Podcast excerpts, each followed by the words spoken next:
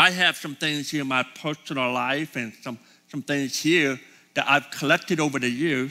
Um, you know, my, my, my dad kind of got me in a habit early on to, co- to, to collect headlines, to keep headlines, and uh, of famous things that have happened in my life. And, and, uh, and so I've been collecting these headlines.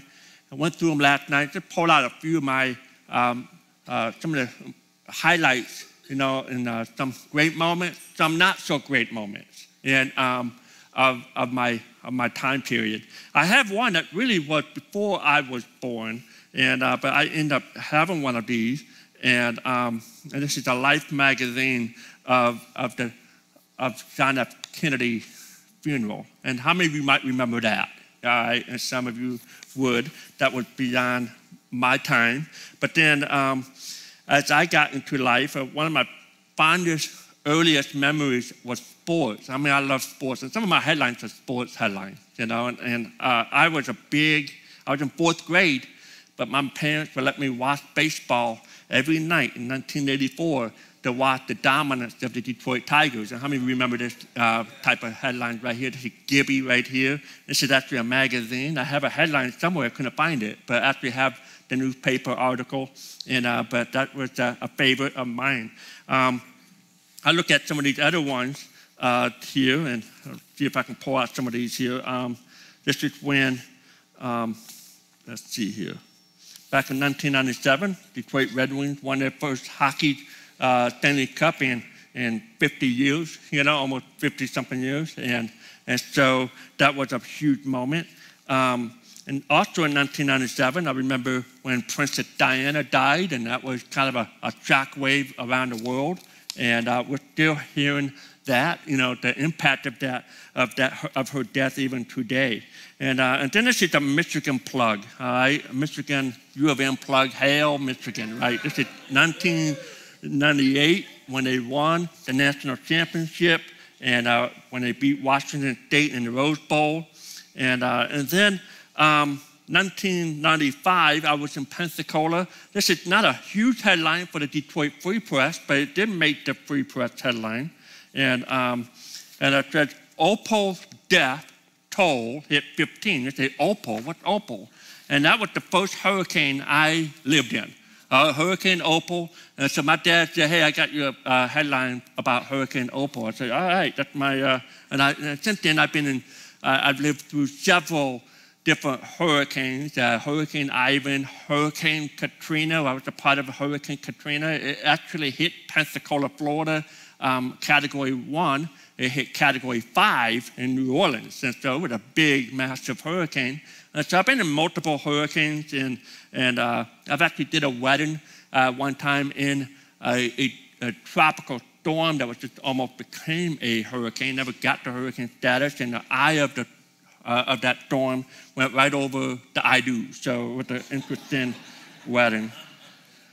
And of course, this is one that we can, uh, and uh, most of us um, might remember. This was uh, in 2001 where the 9/11 happened, and um, and this was uh, one of those uh, one of those defining moments in a lot of our in a lot of our history. And I think about these things, and you know, uh, by the way, um, you know, on that building, we're having a guest speaker in a few weeks. And um, Sujo John, who was on the 81st floor of that building. And, um, and this year we reflect 20 years ago. And he will actually be here on 9 11 and 9 12. And uh, four services, one on Saturday night at 5 o'clock and three on Sunday morning. It's going to be a powerful, powerful service. And um, I've known Sujo for over 10 years. And uh, his story is just incredible. And if you've heard him before, you know how amazing he is. And an opportunity to invite someone. We got invite cards. Invite somebody. I've already invite invited people this past week. I have got them in my pocket. I got into my pocket before I preach, but I, I have them in my pockets and I'm, I'm handing them out. I say, hey, why don't you come? And, um, and so four different options to hear an incredible story, to remember, to never forget, to never forget remembering things. Sometimes it's fun, sometimes it's not so fun. And uh, we want, but we remember. You know, sometimes uh, some of the best conversation begins with, hey, do you remember when, and then you fill in the blank. We have some of our favorite conversations. Remember the good times, the important, the important stuff, the not so important stuff. And, uh, and, and here's what we see throughout the Old Testament. We see God always reminding people.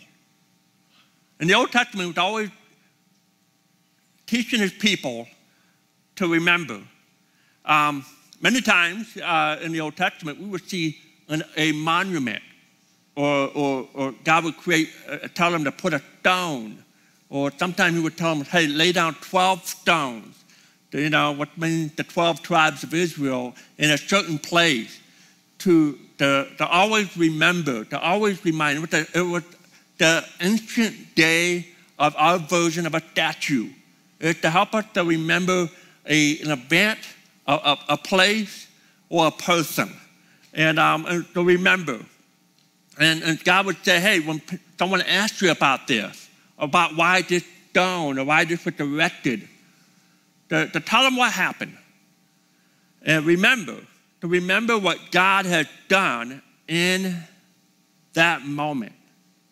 Now, if I were to tell you to go home today and that this would be the last, last opportunity that you had to be able to speak to those you love, you probably begin to think. I mean, if you knew this was, you know, today was your last day, and you say, you know what, I've got my last day of life here to spend some time with my friends and family, what will you say?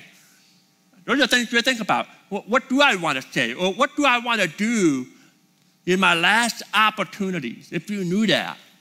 And uh, we actually see this in the New Testament. We actually see this scenario played out when Jesus has been in his last moment in the upper room with the disciples.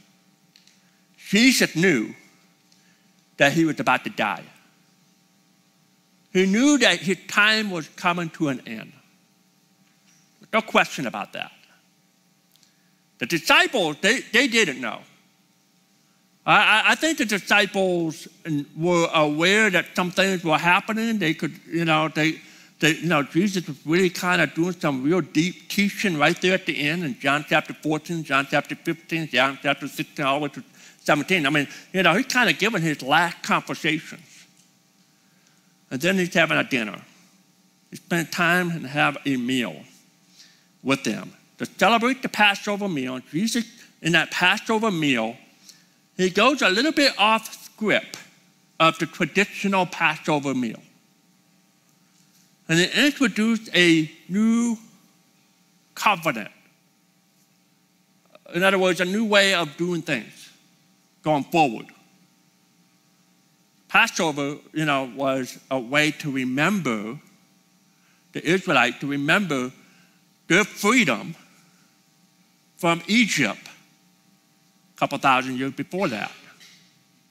They were remembering, you know, the, the, the, the 10 plagues and that last plague where, where the death angel went throughout the land of Egypt. And if you didn't have the blood on the doorpost of your home, the death angel would come into the home of that house. And any firstborn that was living in that house, from adulthood to childhood was slain, was slain. And if you had the blood on your doorpost, the Bible said that the death angel passed over. That's why they called it Passover. And they were remembering because after that moment, the Pharaoh, Egypt, the Pharaoh of Egypt said, get out of here, leave, go. And they, you know, began their journey to the promised land that God had for them. And so Jesus, they're having a Passover dinner to remember this important event in their history.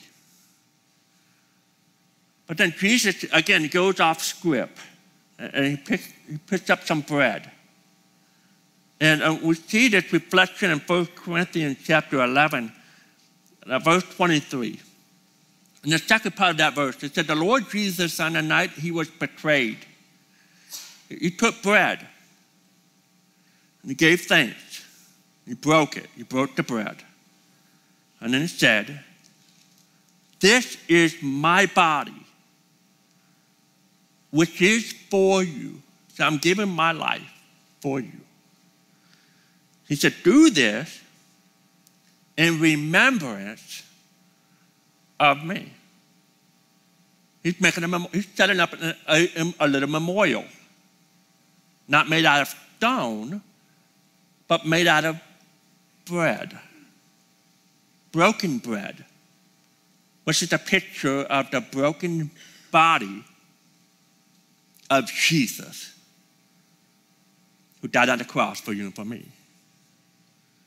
And in the same way, the Bible says in verse 25, in the same way, after supper, he took the cup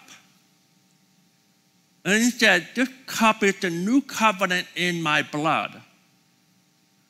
Do this whenever you drink it in remembrance of me. And again, this was a reminder, a remember, said in another memorial, and this time, the memorial in, in this, uh, what was in the cup, this, this wine that was in the cup.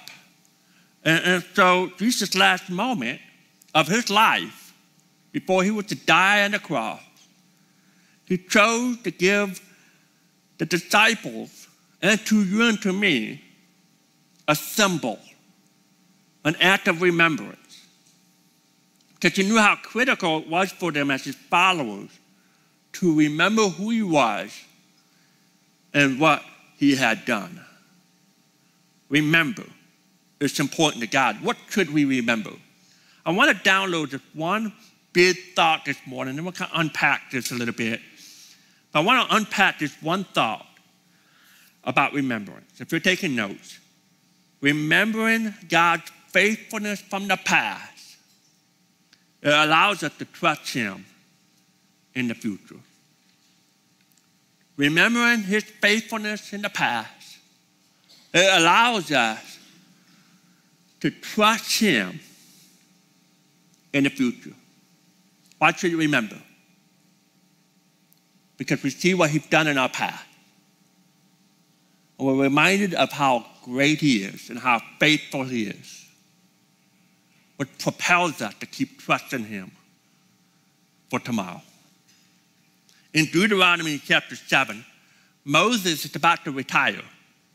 Uh, he has led the Israelites for 40 years in the wilderness to the promised land.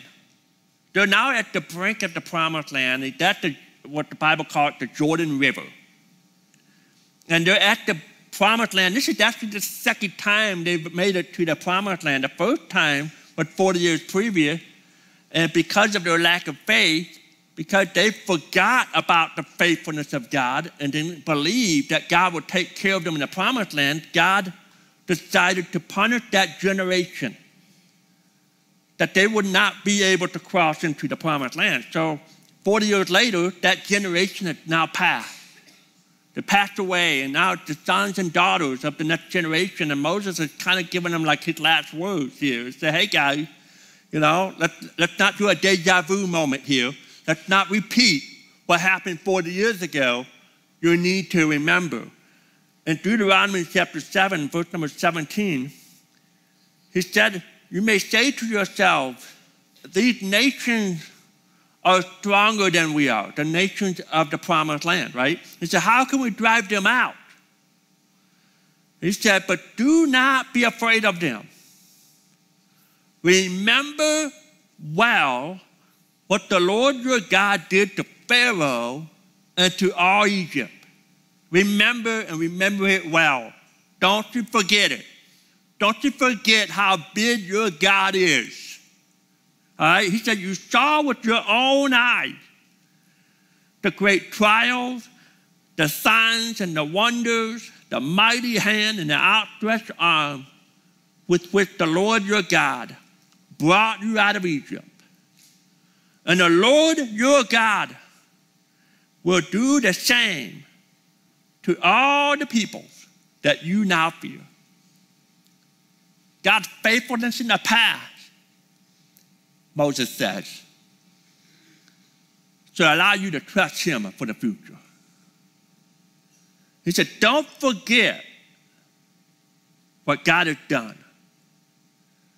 You see, 40 years previous, Numbers chapter 13, chapter 14, you know, God, you know, Moses had picked 12 men, one man from each tribe of Israel to spy into the promised land and come back and tell us, you know, here they are. They're on the brink of the Jordan River. They're about to go in. And those 12 men, if you remember, they went into the promised land and they were gone for a while. They came back. Two of those men, Joshua and Caleb. By the way, it's interesting, out of the 12 men, we remember the two men named that had the positive report, Joshua and Caleb. Because the other 10 men, they came out with a negative report. They came out and just said, oh man, it's a beautiful land, all right. It's gorgeous. But we can never take this land. We can never have it. And they talk about the fortified cities and how the walls were thick. And we would never conquer those cities and the army and the military of those, of those cities, those city states were powerful even said that, man, some of these enemies are giants. They're huge. They're going to squash us. The Bible said in, in, uh, in, Numbers chapter 13, verse 33, it's on your screen, but they said this. And so we seem like grasshoppers to them. And, and, and in our own eyes, and we look the same in their eyes. We look like grasshoppers. I mean, they're going to squash us like bugs. Ain't good. I, I, sometimes I think about us, you know, sometimes, you know, and that's what sin does. Sin minimizes, it minimizes who God is, and it maximizes our own personal fears. It tends to exaggerate. Because that's the point of exaggeration. Oh man, we, look like little baby grasshoppers. Uh, uh sometimes you know, walk with God, we forget. And, uh, and it's the word I used before. I kind of came up with this word, and um, I get the credit for in Webster Dictionary. There should be my name on this. But uh, I took the word grasshopper and I made it a verb because some of us grasshoppered. we grasshoppered. We come into a trial or a testing, and then instead of saying, Man, I know who God is, we look at the trials, we look at our circumstances, and we grasshoppers, oh no, I don't know that I can do this. I don't know that I can get through this. I'm about to get squashed like a bug. It will be awful. we grasshoppered. And some of you, you know, we've grasshoppered. You know, this last 18 months, man, our faith has been tested, hasn't it? And if you're not careful, you're getting, you can get to a your, your, your gospel from social media and from the news about all, I mean, and we can start looking and say, oh man, the world is falling apart. Then it may be, but sometimes we can forget who God is. We forget and we grasshoppled we go backwards. You see, faith doesn't always tell us what to do. Faith doesn't always tell us what to do, but it does tell us whom we should look to. That's what faith is. Not in our circumstances, but in our God. And we need to remember God's faithfulness from what He's done in the past so that it will allow us to trust Him in the future. I want to highlight three things about what we need to remember. Three things. Number one, if you're taking note, we need to remember the promises of God. We need to remember the promises of God. That God promises are faithful and true. You know, this week, uh, we're actually flying out tomorrow to go out west and uh, to Yellowstone and our family going to see um, Mount Rushmore, all the kind of stuff that we're going to do. And um, this week we're going to see uh, Old Faithful. Old Faithful is one of the, you know, number one, I think it's the number one tourist spot in all of Yellowstone. And uh, every 90 minutes, on average, Old Yellowstone and the Old Faithful just shoots up 100, 130 feet up in the air for about two, two and a half minutes. Every 75 to 90 minutes without fail. It's old, that's why it's called Old Faithful promises of God are faithful every time. Every time. The Bible says in 2 Peter chapter 1, verse 4, because of his glory, because of his excellence, because of who he is, right? It's about him. It says he has given us great and precious promises. In other words, because of who God is, you can bank on his promises. They're faithful and true. It says, These are the promises that enables you to share his divine nature and escape the world corruption caused by human desires. You see, we serve a God who doesn't just say that he will deliver, he doesn't just say it, but he does it. That's the God we serve. He's not an all talk God, he's an all doing God. That's our God. You know, my friend uh, Tim Payne, he's a pastor of, uh, you know, he's been up here before and uh, in Pensacola. We served together. And uh, in, in, Pensacola, Florida, there's a church every, you know, every other building. I mean, it's, the, it's the you know, in the, in the Bible, you know, in the South, it's called the Bible Belt. We always say Pensacola is the belt buckle of the Bible Belt. At one time, they had more churches per square mile, you know, um, in, the, in the world record books. I don't know if that's the case now, but it was a lot of churches. And, and my friend, he was driving up the road, and, and there was a Methodist church that had a little sign or a marquee, and, uh, and, and it's real simple. It said, God said it. And then the second line, it says, I believe it. And then the third line says, that settles it for me. And you know, great, it's a great thing. I mean, you know, it's one of those cliches that you see sometimes on a church marquee, especially down south. Okay, you see those, you know, and it just, that's one of those things. God said it, I believe it. That settles it for me.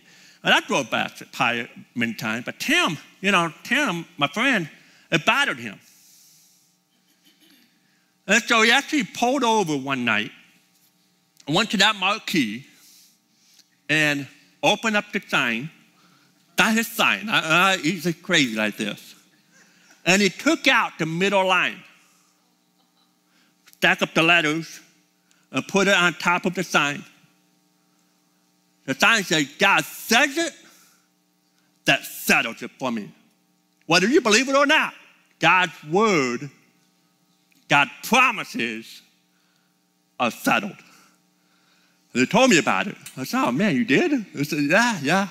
And they kept that sign like that for another year. They never added it back up. I think the church was like, hey, that makes sense too. Whether you believe it or not, God promises is true. You realize there are over 3,000 promises in the scripture. Some of my favorite ones. I put them all in the handout notes. That's just some of them. Matthew 11, chapter 28 and 29. Jesus said, Come to me, all you who are weary and carrying heavy, heavy burden, and I will give you rest. Take my yoke upon you. Let me teach you, because I am humble and gentle at heart. You will find rest for your souls. One of my favorite promises in the scripture. I love, I love Romans chapter 8, verse 37. Despite all these things, overwhelming victory is ours through Christ who loved us. And he said, I'm convinced that nothing can ever separate us from God's love. Neither death nor life, angel nor demon, our fear, neither our fears for today nor our worries about tomorrow. Not even the powers of hell can separate us from God's love. What a promise. Nothing can separate us from the love of God. No power in the sky above or in the earth below Indeed, nothing in all creation will ever be able to separate us from the love of God that is revealed in Christ Jesus, our Lord. I love Romans 8 28. We know that God causes everything to work together for the good of those who love God and are called according to his purpose for them. Isaiah 49, verse 15. Never can a mother forget her nursing child. Can she feel no love for the child she had born but even if that were possible, I would never forget you. But we can count on God in every situation in life. We can count on Him. He would never forget us. I'm reminded today of the promises of God and how true it is. Number two, we need to remember His word. Remember God's word. Moses saw the importance of making sure that God's people did not forget the divine scriptures. Moses, in that last speech, right before he retired, in Deuteronomy chapter 6, he said, These commandments, he's talking about the Ten Commandments and all the commandments that follow that. He said, These commandments that I give you today are to be on your heart. He said, Impress them on your children. Talk about them when you sit at home and when you walk along the road, when you lie down, when you get up.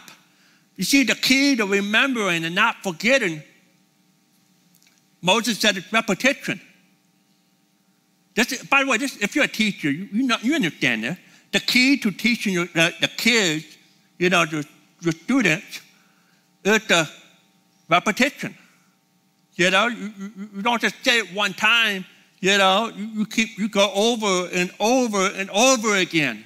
You know, not just one week, but several weeks. And then when they get to the next grade, guess what? They're reviewing repetition so that they will not forget. They will not forget. Here's the deal. When you hear new information, when you hear new information, most people will forget 70% of what they heard in the first 24 hours. In, in a week, they will forget 90% of new information. So that just gives me great confidence, right? that you're going to forget today's message. By tomorrow morning, you're going to forget about 70, percent of it. 90% of it, by next week, you're going to be like, what did Scott talk about last week? You know, that's just how we are. That's why Moses said to never stop talking about God's word. We need to remember, remember, remember. King David in Psalm 119, verse 97 he said, Oh, how I love your instructions. I think about them all day long. I think about your word. He said, Your commands make me wiser than my enemies, for they are my constant guide. I'm constantly remembering your word. Yes, I have more insight than my teachers, for I am always thinking of your laws. I'm always remembering, I'm always reflecting. You got to remember God's word. Remember. Psalm 1, verse 1 to 3. Oh, the joys of those who do not follow the advice of the wicked or stand around with sinners or joining with the mockers. But they delight in the law of the Lord. They meditate on it day and night. They are like trees planted along the riverbank bearing fruit each season. The, the Bible says meditate. I've, I've used it before, but the idea of meditate, it's a, it's a picture of a cow that's eating his food. You know what a cow does? They would chew up the grass, they swallow it, they let the grass or the hay, you know, circulate in the stomach, whether it's the gastric acid in the, in the stomach kind of you know, working magic on that grass. And then after a little bit, this is disgusting, I'm sorry. but the cow kind of vomited in his mouth, the, the hay, and it adds new flavor to it from his stomach acid. And now it's back in his mouth. That's why it looks so, you know, when you see a cow, you just say, man, his mouth looks disgusting. It's because he got this process. He's reverberating all right, we're cycling that, that grass seed or that grass that he just ate. And, and, and that's where we get the idea of chewing It cuds. I'm saying when you get to the scripture, you should chew the cuds out of it. Meditate, absorb it, reflect on it. That's a way to remember the Word of God. Meditate. Number three, we need to remember God's great actions. Remember what God has done in our lives. Moses had to constantly remind the Israelites to take steps of faith. By the way, if you stop taking steps of faith, you stop growing in your walk with God, you will forget. Second Peter chapter 1, verse 5. Peter said this. He said, make every effort to respond to God's promises he says, supplement. He said, add to your faith. You got to grow your faith, okay? He said, supplement your faith with a generous provision of more excellence. And more excellence with knowledge, and knowledge with self control, and self control with patient endurance, and patient endurance with godliness, and, and, and add godliness with brotherly affection, and add to brotherly affection with love for everyone. And he said, the more you grow like this, the more productive and useful you will be in your knowledge of our Lord Jesus Christ. But those who fail to develop, those who stop growing, they become short sighted or blind, forgetting what they, that they have been cleansed from their old sins. We have to remember what God has done in our lives, but if we don't grow, we'll forget. We'll forget. We need to remember his salvation. We need to remember his ultimate sacrifice on the cross. 2 Timothy chapter 2, verse 8. Paul said to Timothy, Remember Jesus Christ, who was raised from the dead. Raised from the dead. Today, our Heavenly Father wants us to walk away with, with some refreshing memories, with to remember how good God is, how He solved some of our difficult problems, how He answered our prayers, and how gracious He is to us. You see, remembering God's faithfulness in the past helps us to trust Him for the future. In our deepest needs and in every hardship, in your deepest need and your deepest hardship, don't forget to look up. Don't forget. Remember who He is and what He has done. When we take communion in a few minutes, we're going to remember. And we reminded of the goodness and the faithfulness of our great God. Our Heavenly Father, we ask you help us today to prepare our hearts for communion. Help us to remember. Help us never to forget your promises. Help us never to forget your word. God, help us to never forget what you did for us and for salvation that you died on the cross for our sins, that we can have eternal life, that we can have a life that's more abundant and free in this life and for eternity. So remember, God help us never to forget. Help us to keep trusting you, even when life gets difficult when circumstances of life is, is hard, help us to look up and not forget you. In Jesus' name, amen.